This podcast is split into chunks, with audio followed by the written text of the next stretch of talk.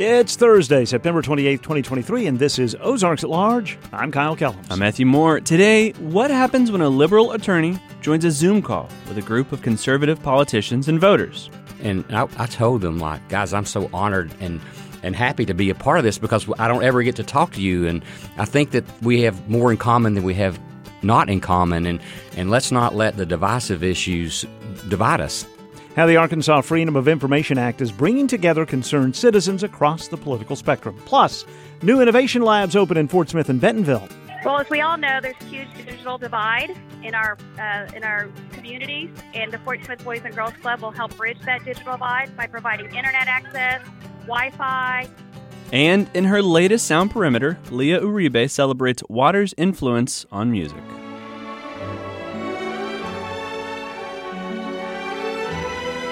First, the news from NPR. Main Street Eureka Springs is hosting open studios on October 14th and 15th throughout Eureka Springs, supporting artists and makers and Oz Inc., the Northwest Arkansas Artist and Maker Incubator. Tickets and more information available at mainstreeteurekaspring.org slash open dash studios. Support for KUAF comes from the Clinton School of Public Service at the University of Arkansas. The MPS degree is an action oriented program focused on preparing students for the tough work of on the ground change. The Clinton School is expanding its range of merit based scholarships and cost of living stipends to enrolling students for fall 2024. More at clintonschool.uasys.edu. This is Ozarks at Large for Thursday, September 28th, 2023.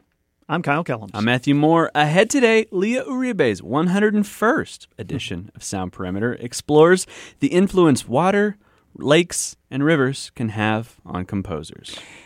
This is the annual Autumn on Air fundraiser for 91.3 KUAF. We're asking that you continue, or perhaps begin, your financial support of your public radio. It's simple to do. You can do it at supportkuaf.com.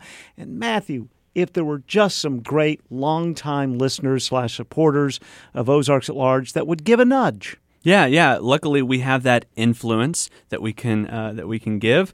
Uh, our friends David and Deborah Malone have given uh, another challenge today during this hour's Ozarks at Large: one hundred and fifty dollars. Dollar for dollar, we'll get matched if we can uh, match that goal. Now, you don't have to do the entire 150. We're all going to work together to reach $150 during this hour, and the Malones will match that. Hey, this might sound familiar. Mm-hmm. You've been listening for some time. You deeply value the stories and reporting you hear every day on KUAF. You've listened during the last three and a half days to drives like this one and thought, I really should support KUAF. Guess what? Now is the time to do it. You budget for the things that are necessary in your life.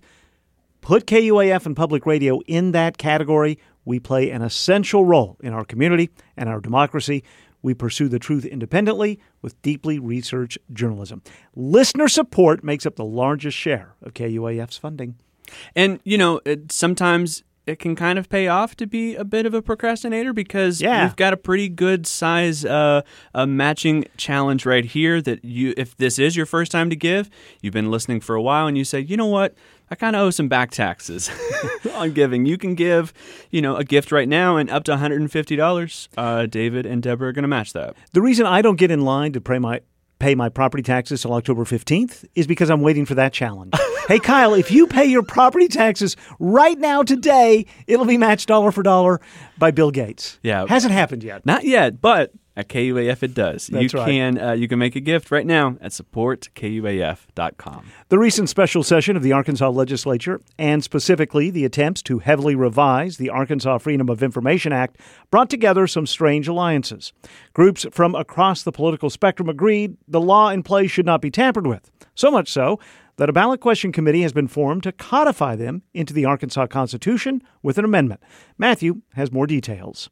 It's not exactly the odd couple, but if you only know David Couch and Nate Bell from their social media presence prior to this year, it might seem at least unlikely that the two were pairing up. Nate Bell is a former Republican state representative in the General Assembly. His legislative voting record is anti abortion, pro concealed carry, and fiscally conservative. David Couch is an attorney who has worked on many of the constitutional amendments that have been on the ballot, including the medical marijuana amendment that passed in 2016 and an amendment in 2014 that would have legalized alcohol statewide. But last week, as they sat next to each other in the Bruce and Ann Applegate News Studio 2, a common refrain came from both of them. I agree. I would absolutely agree with David. Bell pushed back against the idea that people should be surprised that he and Couch would be working together on a project. The two of us uh, have a actually have a, some history of working together on issues like transparency. The ethics amendment that passed uh, several years ago in the legislature um, is probably where I first encountered one-on-one working with David, and uh, We've partnered on a few things over the years. You know, there's a lot of things that David and I disagree on, but there's a lot of things we agree on, and we just set those things that we disagree on aside and work on the things we agree on together. Yeah, but the most important thing we agree on is that the power belongs with the people, and you know whether you disagree on an issue or not, that's for the people to decide. And he's right. It was a 2012 when we did this ethics amendment. We didn't get it on the ballot, uh, but after that, we worked with, with Nate and others in the General Assembly, and we referred out that amendment that passed in 2014 that did a lot of reforms that was uh, needed at the time. Bell says state legislators use FOIA quite a lot. One specific example that I actually had the opportunity to point to a couple days ago is um, the Arkansas Forestry Commission was actually violating state budget law. A couple of legislators, um, more most specifically Senator King, used FOIA to um, directly catch them in that. Ultimately, exposed um, a situation that led to numerous employees being terminated and uh, a lot of major reforms happening. If the original version of the FOIA restriction bill had passed, then this request that Bell made is one that very specifically would have been prohibited under um, the proposed law that you know ultimately went down. Couch says he has a lot of ideas for what should be brought to the ballot for constitutional amendments, but he didn't think codifying FOIA would be one of them. The first time this popped into our mind was uh, the Friday before the General Assembly went into session and the draft of the bill uh, was released.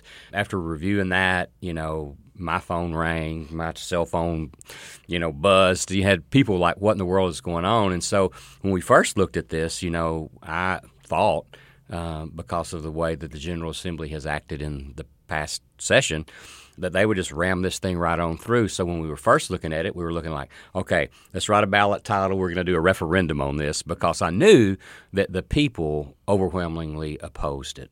You might remember the referendum process from earlier this year when the group CAPES attempted to collect signatures to overturn the LEARNS Act. Instead of a referendum, Couch and Bell are working to put together a ballot question committee for a citizen initiated constitutional amendment. This is an organization that can receive contributions for the purpose of expressly advocating the qualification, disqualification, passage, or defeat of any ballot question. And Couch says that process is starting immediately for them. We have to collect 90,704 signatures of registered voters all across the state of Arkansas by July of 2024. That's the day that we have to turn them in. So, you know, we're in the process of drafting an amendment. I mean, the, the process is going to be just like the bill. It's going to be open and transparent. Anybody that wants to look at it can send it. I'll send it to you. I'd love to have your comments on it as well. Uh, so it's going to be an open, transparent process. So it's going to take a little while to to draft the the amendment itself because you know we don't want to have any unintended consequences as a result of it. Once the amendment is drafted, it is sent to the Attorney General, where the ballot title must be approved. That could be a tricky process. I'm not sure how much in favor he will be of a Freedom of Information Act amendment. So that'll take some time. So, you know, uh, we're just nine or 10 months away. So we need to get rolling now. The final version of the FOIA restriction bill, which is now Act 7, amended the Arkansas Freedom of Information Act to exempt records that reflect the planning or provision of security services of the governor or any other state elected official. Governor Sarah Huckabee Sanders says the changes to this bill protect her family. Bell says this was a diversion by the governor the reality is that this governor knows better than probably anyone in Arkansas that you can grow up as a child in the governor's mansion uh, under existing FOIA and be safe. Um, she did it herself. Bell pointed to a question that Representative Jamie Scott of North Little Rock asked during the House State Agencies and Governmental Affairs Committee meeting. Representative Scott is asking Representative David Ray of Maumelle, who was the lead sponsor of the House version of the bill. Our FOIA law has been in effect since 1964. Can you point to me or briefly give me an instance where, in the current statute, the governor or her family has been put at risk? I'm not aware of any examples where individuals have used the FOIA up until now to obtain information related to their safety and security. And they just simply couldn't answer the question because the reality is it hasn't happened. I want to say the threat to the children of elected officials is real. I actually had in one case, most most of them aren't credible, but I had one that was quite credible, directly threatening to rape and murder my daughter. You know, former Attorney General Dustin McDaniel, I actually contacted him late at night and said, Dustin, you know, I need I need some help with this, and uh, he immediately got on the phone with the FBI. That person got a knock on their door, and that problem was resolved. But um, those threats are real. And we're cert- I'm certainly not taking that lightly. I'm just saying that I don't believe that the people knowing where the governor's been, who she went with, and what it costs is jeopardizing the safety of her children. Couch says the biggest roadblock the ballot question committee must overcome is getting the ballot title approved. If we get over that hurdle, and we will eventually get over that hurdle one way or the other. When this issue arose and we discussed it some on Twitter, and, and, and Nate and I have been involved in several Zooms over the last week with people that I never thought I would ever be involved with on a Zoom talking about a political issue. And it was really great. I mean, honestly, I think that you know, start with the the LEARNS Act and and the movement that started behind that, and you start with the movement that is behind the Freedom of Information Act. I think that we are at a point in Arkansas where the power to the people is is bubbling. I think we're at a really opportunity to make transitional generational changes in our state now as a result of the basically the overreach of the General Assembly and the, the heavy-handedness of the governor. When you have a group of people who fall all along the political spectrum trying to align on one common issue, like FOIA, especially in a Facebook group, Bell says they have a guiding principle. We discuss ideas, not people. And so um, that's probably, I think, the key point. Um, there are a number of people who've come on there, you know, and tried to make it about Sarah. I just refuse to let it be about um, the governor. It's it, you know while she is the person who directly took this on, um, ultimately this is bigger than her. You know there are people who want to make it about the attorney general, and it's essential that we remember that this is about an issue and not about politicians. And I, I think the fastest way that this movement can be hijacked is if we let it become about individuals. Yeah, I agree 100%. The Zoom we were on uh, yesterday or day before yesterday, you know, it was conservative, mostly that people that I don't ever get to work with. And I, I told them, like, guys, I'm so honored and and happy to be a part of this because I don't ever get to talk to you. And I think that we have more in common than we have not in common. And, and let's not let the divisive issues divide us. If the ballot title is approved by the Attorney General and collects enough signatures, it will be on the ballots on November 5th, 2024. For Ozarks at Large, I'm Matthew Moore. Another ballot issue group in Arkansas is presenting a constitutional amendment that will remove sales tax from tampons, pads, and other period supplies. Previous version of the amendment was rejected by the Attorney General Tim Griffin on Monday. The Attorney General's reasoning is that the initiative's definition for exempted products was ambiguous, potentially causing a conflict for Arkansas's membership in an interstate compact on sales tax uniformity. An updated version of the ballot title was submitted yesterday, which makes the exempted products list more clear and has also added diapers to the cause. Uh, that's a that's a cause I can get on. I bet with. you can. We'll hear more from Arkansas Period Poverty Project, one of the groups advocating for this ballot measure, on a future edition of Ozarks at Large.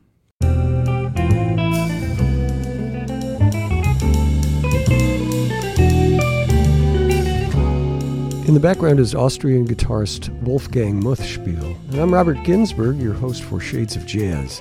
On this week's edition of Shades of Jazz, we'll hear more from Wolfgang as well as music from Ernesto Cervini, Ruslan Sirota, Immanuel Wilkins, and much more. Tune in to Shades of Jazz right here on KUAF every Friday and Saturday. Shades of Jazz tomorrow night at 10 on 91.3 KUAF, Saturday from 11 a.m. until 1 p.m. on KUAF 3. You can find KUAF 3 for free on your HD radio at KUAF.com or by asking your smart speaker to play KUAF 3. And still to come on today's show, the largest pediatric clinic network in Arkansas is based in Fayetteville and is celebrating 40 years. This clinic started off as a two man show back in 1983 uh, when Dr. Uh, Joe T. Robinson and Dr. Terry Payton founded the clinic. And at that time, there wasn't much access to, to individualized pediatric care at all. Paul Gatling from the Northwest Arkansas Business Journal Report talks with Dr. Grant Gaines in about 10 minutes on Ozarks at Large. All year long, your support helps power thoughtful local and global conversations. Your support makes sure your days are bookended with Morning Edition, all things considered. And week after week, your support delivers 1A, fresh air, and Ozarks at Large. It adds insights, balance, fun to your weekends with Radio Lab, Wait, Wait, Don't Tell Me, on the media. Every day, this amazing community service, KUAF, is powered by the support of listeners like you. How do you make that support? You can do that at supportkuaf.com. Takes just a couple of moments to get a little bit of information from you. And within no time, you can be a member of this community who continues to help bring this for the rest of our community. If we raise $150 combined during this hour of Ozarks at Large, what happens? That money gets doubled thanks to the generosity of David and Deborah Malone, our friends in Fayetteville. They've put up some money of their own to incentivize you to give, whether you're giving for the first time or the 500th time. You can make that gift at supportkuaf.com. All gifts are important. They all work together so we continue to bring you this great radio. The largest share of our budget comes from listener support.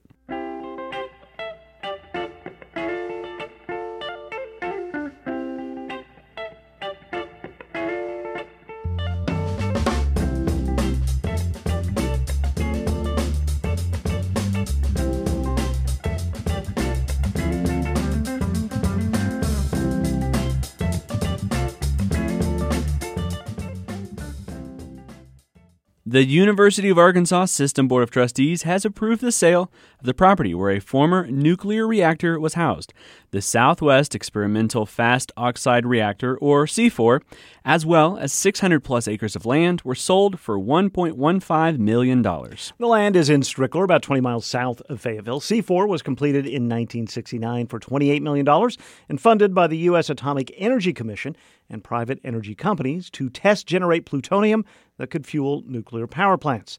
It was shut down three years later. The site was fully decommissioned and decontaminated beginning in 2017 at a cost of nearly $30 million, funded by U.S. Department of Energy grants. The property was offered for public sale by sealed bid, according to U of A spokesperson John Thomas. Proceeds from the sale will be placed in university reserves. The Arkansas Tech University Ozark campus has begun classes for its cardiac sonography program in its new location in Fort Smith. The program was previously housed at Chaffee Crossing, but now meets in the Arkansas Colleges of Health Education Research Institute Health and Wellness Center. Our partners at Talk Business and Politics spoke with Christian Wendling, the program's chair, who says the new facility is a great upgrade for the students and the new location provides added security and better accommodations for both students and volunteers who allow the students to practice their cardiac sonography skills. The program caps at 15 students at a time and takes three semesters to complete.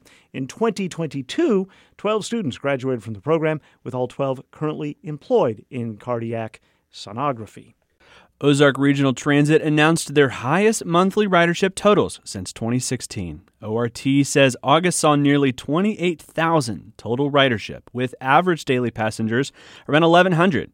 As Ozarks at Large's Deanna Carruth recently reported on our show, ORT had more routes in 2016 than they do today, which means they are moving more people with fewer routes. Talk Business and Politics reports Ozark Regional Transit will soon receive seven new Ram ProMaster vehicles that can be used for on demand transit or paratransit services and will allow them to retire some older vehicles in their fleet.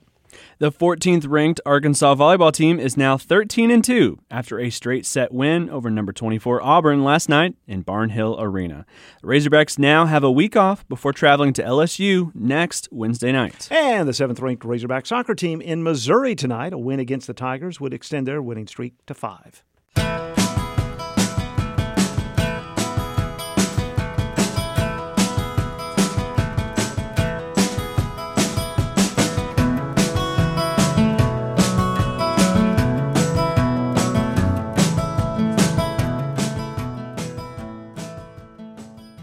No matter if it's the headlines, the hard news, the conversations that keep you listening, the moments of delight and surprise you find on your public radio station, 91.3 KUAF, whatever keeps you listening, please know it wouldn't be possible without your support. That's right. We the vast majority of the funding here at KUAF comes from listeners just like you.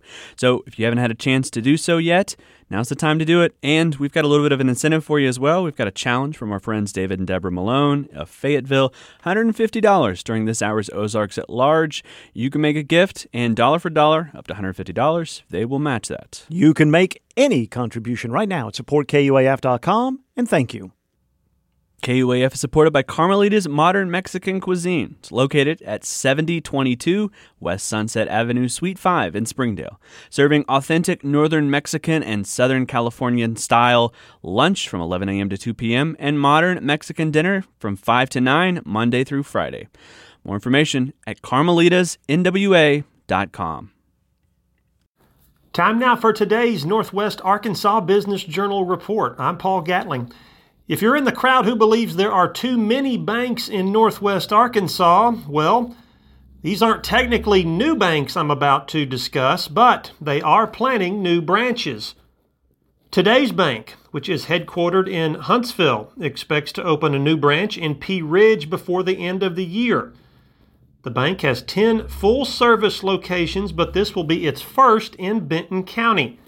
And today's bank will be the third bank with at least one full service branch in Pea Ridge, joining Equity Bank and Arvest Bank. In Washington County, state bank officials have approved a new branch on West Weddington Drive in Fayetteville for Batesville chartered First Community Bank, which opened its first Northwest Arkansas office in October in Rogers. The Bank of Fayetteville previously operated a branch in the Weddington Drive building, but it recently closed. First Community Bank is in the process of buying it. Then they'll renovate it with plans to open there next spring. And that will give Fayetteville 30 banks with at least one full service branch.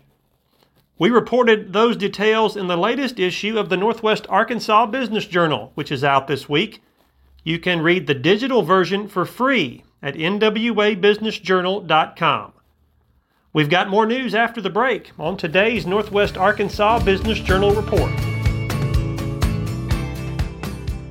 Support for the Northwest Arkansas Business Journal Report is provided by the Arkansas State Chamber of Commerce and Associated Industries of Arkansas. The Chamber's mission is to promote a pro business, free enterprise agenda and prevent legislation, regulation, and rules that hinder business. More at arkansasstatechamber.com.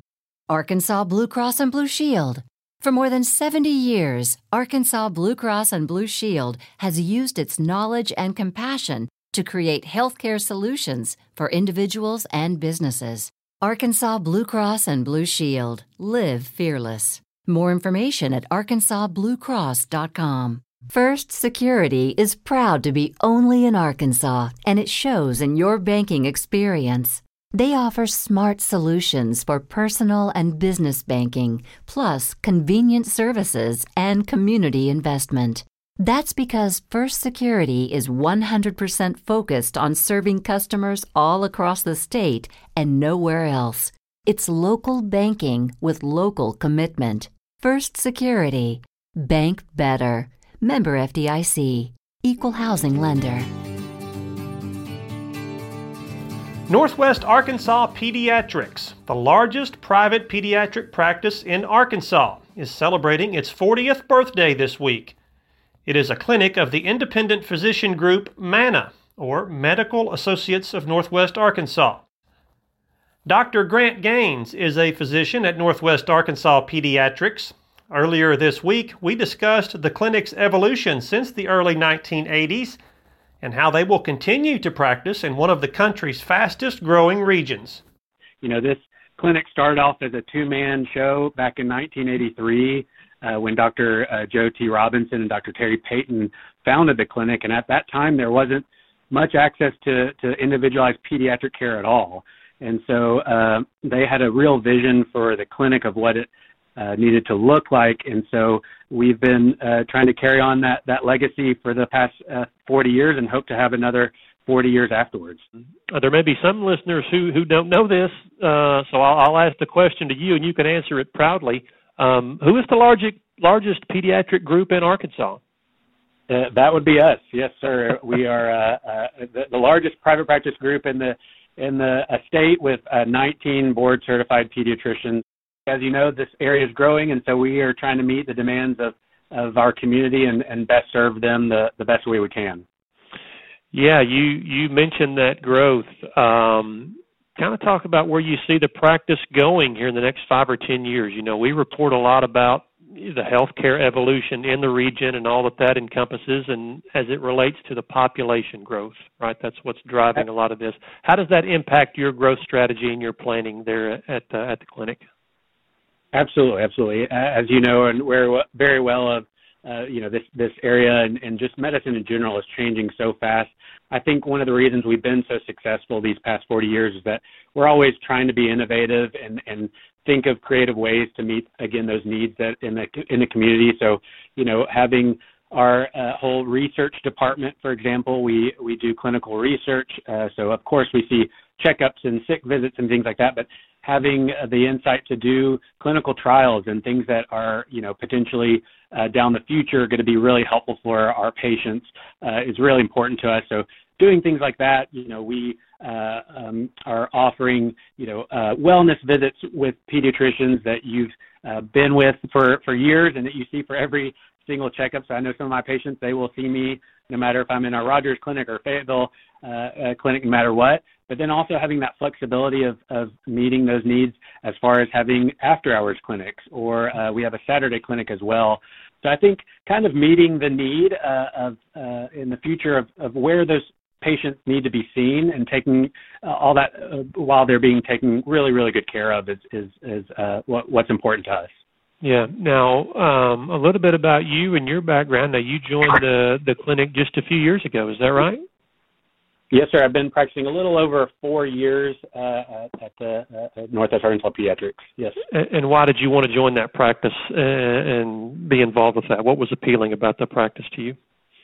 Absolutely. So I actually went to the University of Arkansas for undergrad and actually uh, spent a little time with some of the physicians uh, that I are now get to call uh, partners, which is excellent. So from early on, I knew what a gem the, the clinic was and just the right balance of these, you know, my coworkers, everybody uh, that I'm dealing with had such a passion for pediatrics. So we really, really do enjoy what we're doing.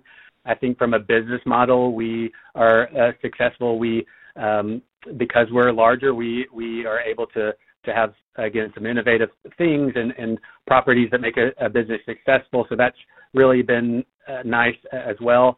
Um, and then obviously living in Northwest Arkansas, right, uh, is, is as we all know one of the the best cities in the in the world to to live. And so I think all that together with my own just uh, desire to to be a be a good pediatrician is is what ultimately led me here. And luckily, like I said, having those contacts I reached out early to them saying, "Hey, I, I need to get back to my my home, uh, which is what I call now," um, and was lucky enough for them to to take me on board.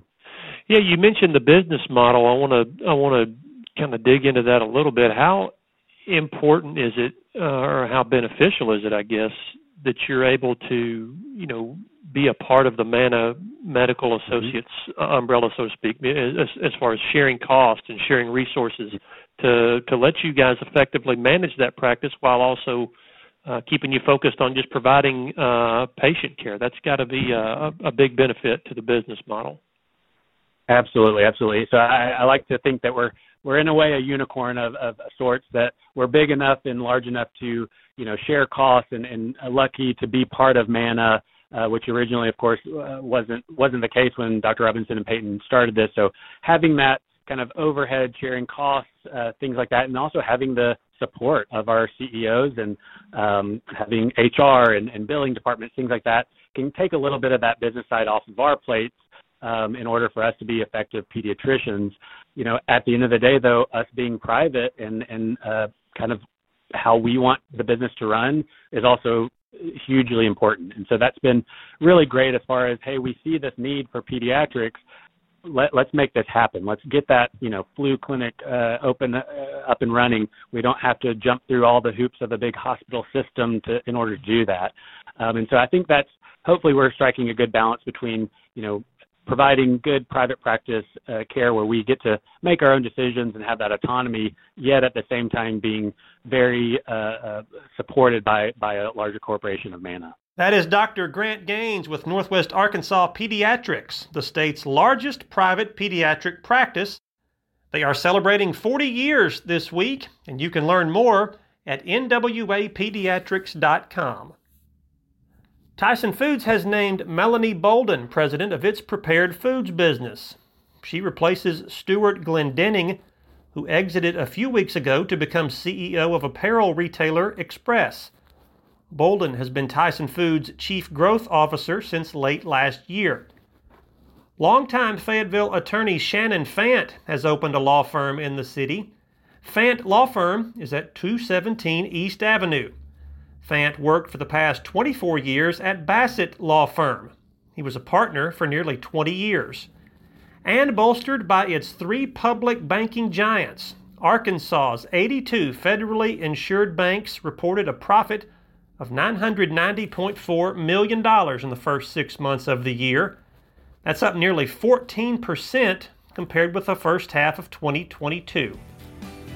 I'm Paul Gatling, and that's the Northwest Arkansas Business Journal Report. Until next time, thanks for listening.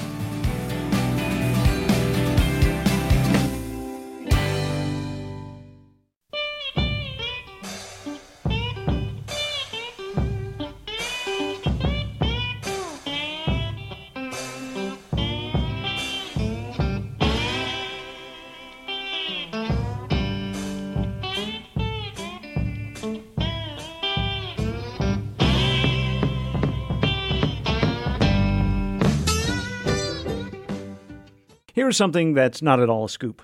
You can't be everywhere. Tuesday, we wanted to get a reporter to the opening of the new Innovation Lab at the Fort Smith Boys and Girls Club on Dallas Street. But it's our fundraising week and schedules are incredibly tight. So we did the next best thing. We called during the opening. The lab's opening served actually as a simultaneous ceremony for both the lab in Fort Smith and another innovation lab in Bentonville at the Boys and Girls Club on Northeast Walker both made possible through a total $40,000 grant award from Cox Communications. After the doors had opened in Fort Smith Tuesday afternoon, I reached Beth Presley, CEO of the Fort Smith Boys and Girls Club, with the excitement whirling all about her. Well, as we all know, there's a huge digital divide in our uh, in our communities, and the Fort Smith Boys and Girls Club will help bridge that digital divide by providing internet access, Wi-Fi, and just a technology center for kids to come in and learn everything in science, technology, art, and mathematics. How will it work for families and children to take advantage of this? They need to become a member of the Fort Smith Boys and Girls Club, which is very easy to do. We have four units in the Fort Smith area, and each of our units, thanks to Cox, has a Cox Innovation Lab. The new one at the Gold Tribe is the most highest newest technology, thanks to the $20,000 donation from Cox. So we able to provide newer technology like Lego robotics and drones and 3D printers. So all they have to do is become a member, and attend our after school or summer program. And Beth, I you're going to have to help. What what is Lego robotics? What can what can be done with Lego robotics?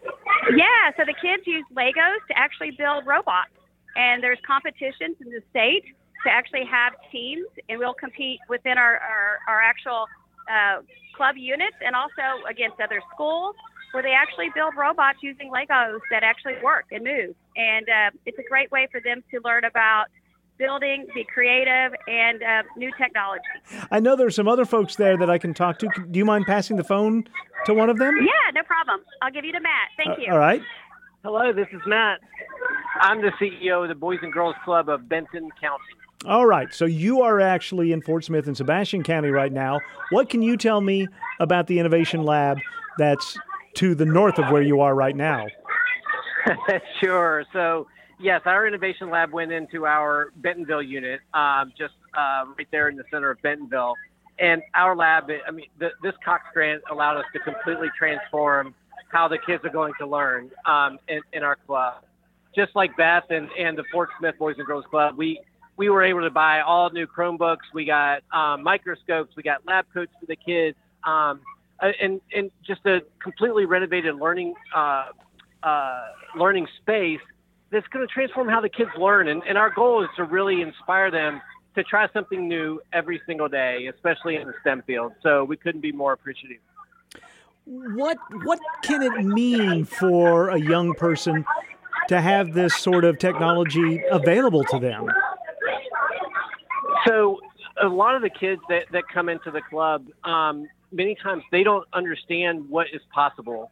These these innovation labs begin to open up these children's minds so that they can they can just imagine. They can they can do things that they're like wow I can do that. Um, I can create something on a computer that prints out on a 3D printer. I can um, and I get to take it home with me and show show their friends and show their parents uh, all of what's possible and and that's that's our whole goal in, in life or in our job is when a kid leaves our club is that they somehow are going to be inspired and the goal is hopefully that they're going to take this the learning what they learn here and turn it into a career someday and and it just opens their minds to, to new possibilities it's it's amazing I know you're in Fort Smith. This was the sort of dual sort of introduction to the innovation labs. Um, what's it going to be like in the Bentonville unit, do you think? So it's very it's very similar. So the goal is still the same. We uh, we chose to invest in in Chromebooks. Um, we have uh, microscopes and and STEM kits and robotics kits and and so it again it, it's very similar. They um, we work together with the Fort Smith Boys and Girls Club to try to figure out. You know, we bounced ideas off of each other, and and uh, it's it's truly a transformational space. What kind of conversations do you have, not just with your colleagues in Benton County and your colleagues across the state, but maybe other boys and girls clubs across the country about, you know, staying relevant and making sure that there are things like the Innovation Lab as well as the basketball courts? Um, yeah, absolutely. So we have a great network across Arkansas, but we also have a network across the country, and we learn from each other.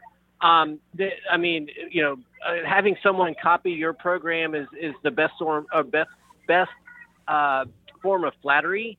Um, we we ask uh, other clubs like, hey, what are you doing that's innovative, and, and we learn from each other, and that's it's it's a great group of folks. We uh, CEOs stay pretty tight, and again, we just learn from each other, and it's a I, I'm proud to be part of such a great organization. All right, Matt, I've talked to you. I've talked to Beth. I think there might be somebody else there that I can talk to. Is that right? Yes, this is Tina. Here's Tina. This is Tina Gabbard, Market Vice President, Cox Communications. All right, Tina, what is what describe what's happening around you and Matt and Beth right now? How would you describe the action?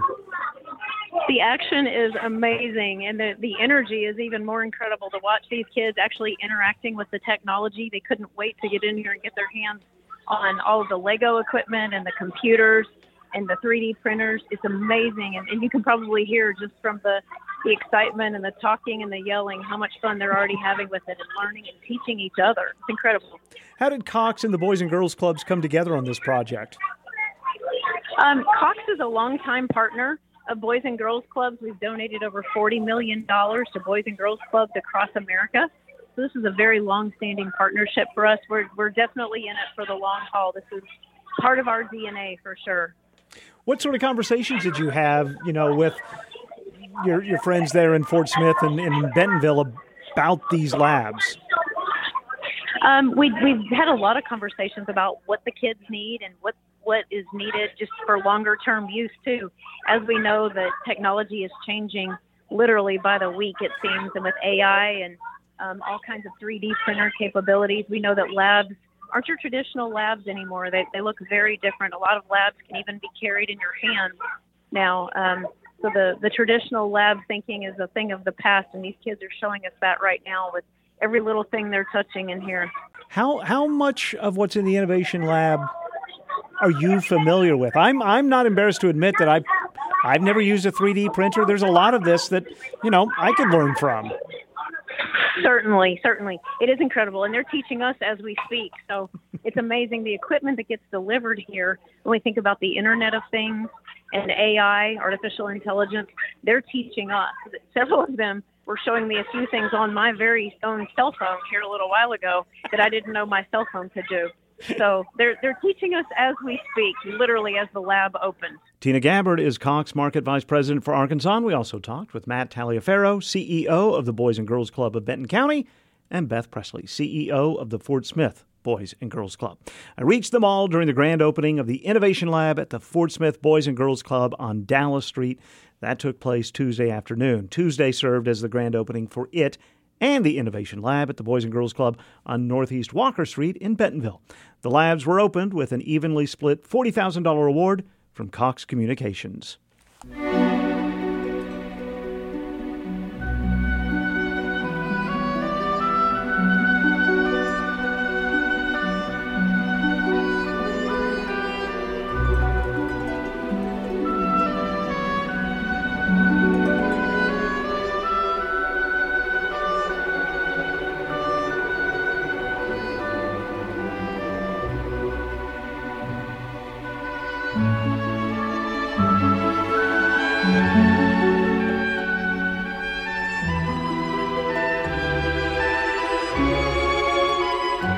Leah Uribe, Professor of Music and Associate Dean at the University of Arkansas Fulbright College of Arts and Sciences, expanding our musical boundaries with Sound Perimeter. We open Sound Perimeter today with Act 2, number 10 from the ballet Swan Lake by Russian composer Pyotr Ilyich Tchaikovsky. Tchaikovsky wrote this piece in 1876 for the Bolshoi Theater, a historic theater in Moscow, Russia, home of the internationally renowned Bolshoi Ballet. Tchaikovsky wrote some of the most popular concert music in the current classical repertoire, and Swan Lake is one of the most popular pieces of all time as well. The ballet Swan Lake tells the story of a young prince who goes on a swan hunting trip and finds a mysterious and beautiful lake where swans float gracefully, becoming young women as they touch shore. But the lake keeper, an evil magician, only allows them to remain human between midnight and dawn. The prince falls in love with one of them, but unfortunately, their love depends on the magician's spell. The scene, featuring a gorgeous oboe solo, portrays the shimmering lake under the moonlight as the prince and his friends watch the group of swans glide over the nighttime lake and get ready to go to rest after they become humans.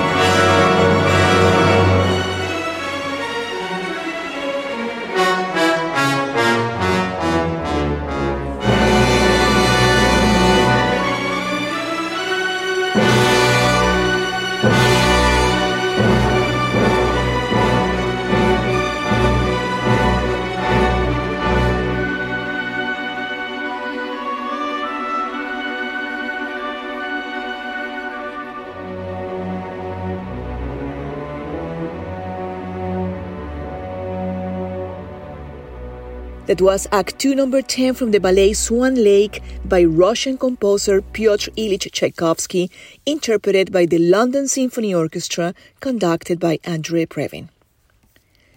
Music composers often draw inspiration from various aspects of the natural world, including water, because it offers a rich source of metaphorical, emotional, and sensorial associations. American composer Judith Lang Zaimont, recognized internationally for her music's distinctive style characterized by expressive strength and dynamism, was also captivated by the many forms of water when writing her Symphony No. 4, subtitled Pure Cool Water. She wrote this piece in honor of her late father, whose career as a chemical engineer helped provide international communities with quality resources for drinking water. From her Symphony Number no. 4 today, we have chosen an excerpt from the first movement, In a Current River.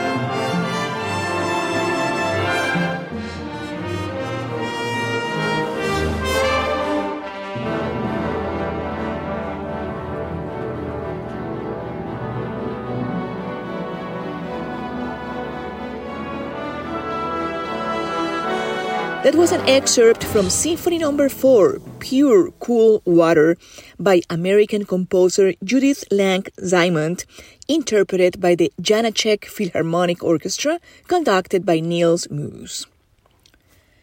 Colombia, my country of origin, lost recently Teto Ocampo, a musician remembered for being the producer and guitarist for albums like Clásicos de la Provincia in 1993, La Tierra del Olvido and La Provincia in 1995 by Carlos Vives, among many other classics that left their mark on the musical history of Colombia. His explorations also led him to delve into the indigenous music of our country honoring Teto Ocampo, an iconic Colombian musician, composer, and guitarist. We featured today Lagunita, Little Lagoon, a song by Alejandra Ortiz, voice arranged by Teto Ocampo for this project, recorded live in the Amazon region of Colombia in 2020.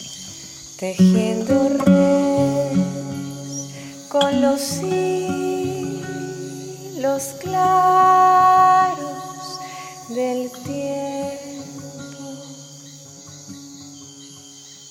hace que crezcan en su matriz resplandecientes los sueños. Con el amor yo alumbré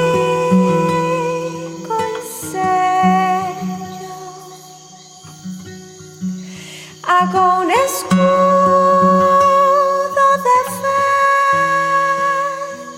silencio, y en la espesura de los cuerpos recuerdo saber unirse y abrazar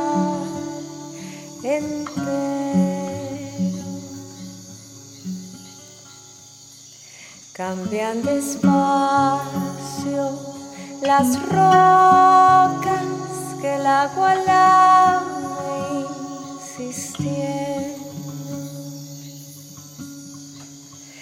hace que crezcan en su matriz ya cristalinos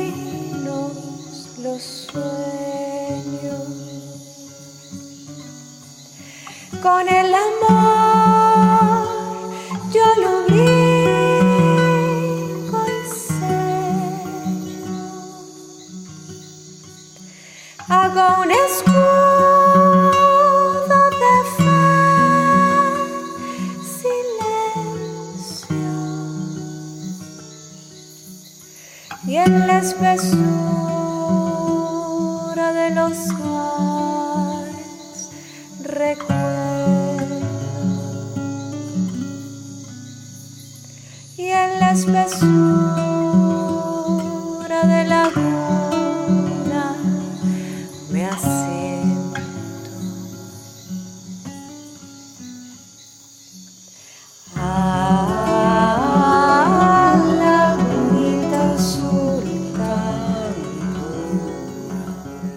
Sound Perimeter, chose the theme of water in music, compositions as a source of inspiration for countless composers throughout time and history.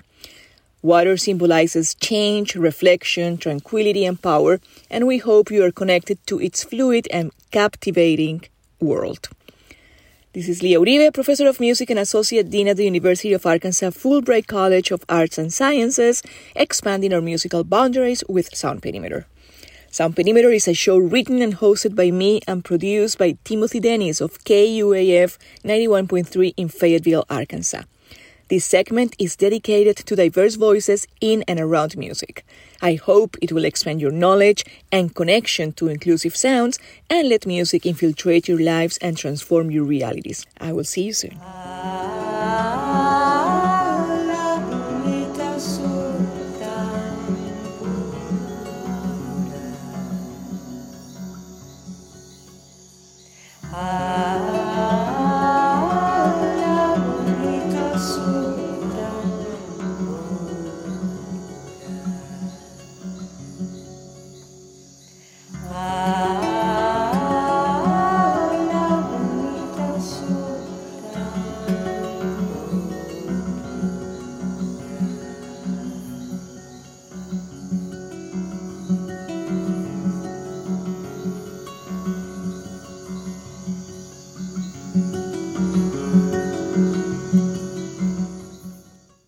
Tomorrow on Ozarks, a strategy to have parents read a thousand books to their children before kindergarten. The return of a fall festival to downtown Fayetteville. Courtney Lanning's review of the new film The Creator about a struggle between humans and artificial intelligence, and our regular dose of real intelligence with Michael Tilley about the week's news. That's tomorrow at noon and 7 on 91.3 KUAF. This is 91.3 KUAF, Fayetteville, Fort Smith, Rogers, and St. Paul. Contributors today included Jacqueline Froelich, Paul Gatling, and Leah Uribe. Additional reporting help from our friends at Little Rock Public Radio, which, by the way, you'll be able to hear Ozarks at Large on their airwaves weekdays at 7 p.m. beginning on Monday. That's right. Excited about that. Matthew produced today's show inside the. Where are we? Bruce and Ann Thank Applegate, you. New Studio 2. ah, hey, I haven't forgotten this though. We are listener supported, and that means that listeners make up the largest part of our budget at 91.3 KUAF. I mean, by far the largest part. So the reason we can bring you Ozarks at Large and 1A and Science Friday, everything you hear, is because people like you, listeners like you, contribute what you can, and together we make public radio happen. That's right. The beautiful thing about this community is we have small givers, we have large givers, we have contributors of all sizes, and it's the work of all of that together that makes it possible to bring you public radio. This really is a team effort. We use your support to make this happen. Thank you, David and Deborah Malone, for your $150 challenge, but they have one more for us tomorrow. That's right. You can go to supportkuaf.com right now and make your gift. I'm Kyle Kellums. I'm Matthew Moore. Thanks for being with us. We'll see you tomorrow. The Hillberry Harvest Moon Music and Camping Festival is October 4th through the 8th at the farm in Eureka Springs, and KUAF is giving you the chance to win tickets. Hillberry welcomes Elephant Revival, Leftover Salmon, Kitchen Dwellers, and more. Registration at kuaf.com. Main Street Eureka Springs is hosting open studios on October 14th and 15th throughout Eureka Springs, supporting artists and makers, and Oz Inc., the Northwest Arkansas Artist and Maker Incubator. Tickets and more information available at mainstreeteurekaspring.org slash open dash studios.